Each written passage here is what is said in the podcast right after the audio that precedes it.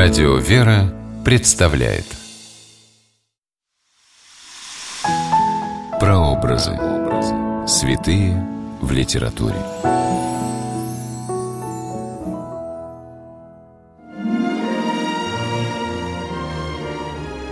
Есть простой и удивительный способ получить знания по истории – читать добротные исторические романы.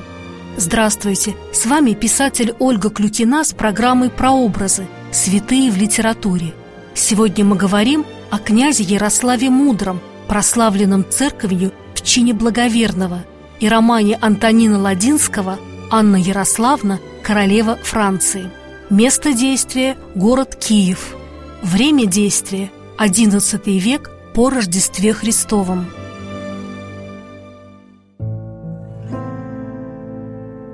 После смерти отца, великого Владимира Крестителя, князю Ярославу пришлось побороться с братом Святополком Окаянным за право занять престол в Киеве. Ярослав вышел победителем. Огромной его заслугой стала победа над печенегами в 1036 году – после чего на Руси наконец-то наступил мир. Оживилась торговля, повсюду закипело строительство.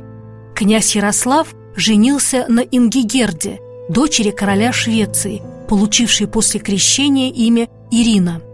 Одну из своих дочерей киевский князь выдал за норвежского короля, другую – за венгерского, связав себя с ближними и дальними соседями узами родства – Действие романа Ладинского «Анна Ярославна, королева Франции» начинается с прибытия в Киев посольства от короля Франции Генриха I, который просит руки княжны Анны Ярославны.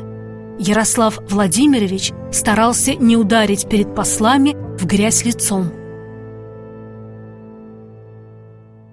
Плащ князя сверкал серебряной парчой, и на голове поблескивала драгоценными каменьями царская диадема – все знали, что великий князь не любитель подобных выходов и пышности, и непривычная диадема не очень величественно покоилась на его голове, но сегодня князь решил, что франков надо встретить во всем торжестве, чтобы они рассказали потом своему королю о великолепном приеме.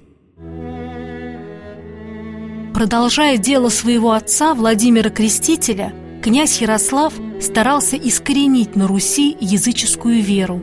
Именно при нем в Киеве началось строительство величественного Софийского собора. Возводились и другие церкви. Был создан свод законов, позже названный «Русской правдой».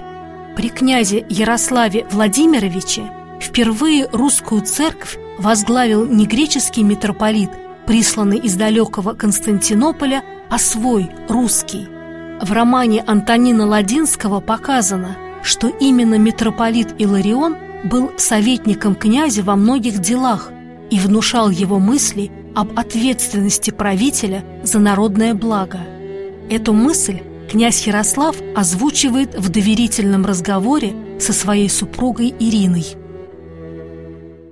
«Бог поручил мне русскую землю, чтобы я и мои сыновья хранили все, что на ней» ее процветание и нам с тобой на пользу.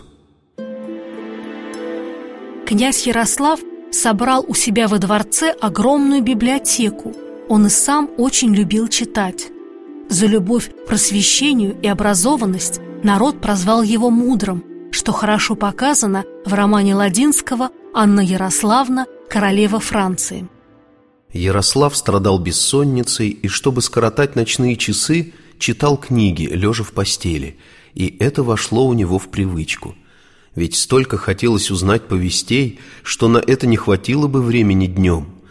Так он полюбил книжное чтение паче жизни и часто говорил детям «Книжные словеса – суть реки, напаяющие Вселенную».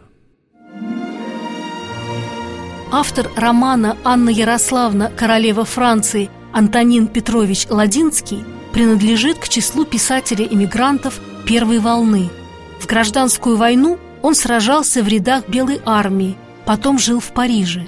И как же отрадно было автору мысленно воссоздавать на страницах своей книги домонгольскую, еще не разоренную Русь под началом умного, просвещенного правителя, благоверного князя Ярослава Мудрого. С вами была Ольга Клюкина. До новых встреч в авторской программе «Прообразы. Святые в литературе».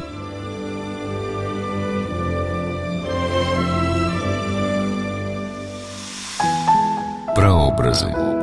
Святые в литературе.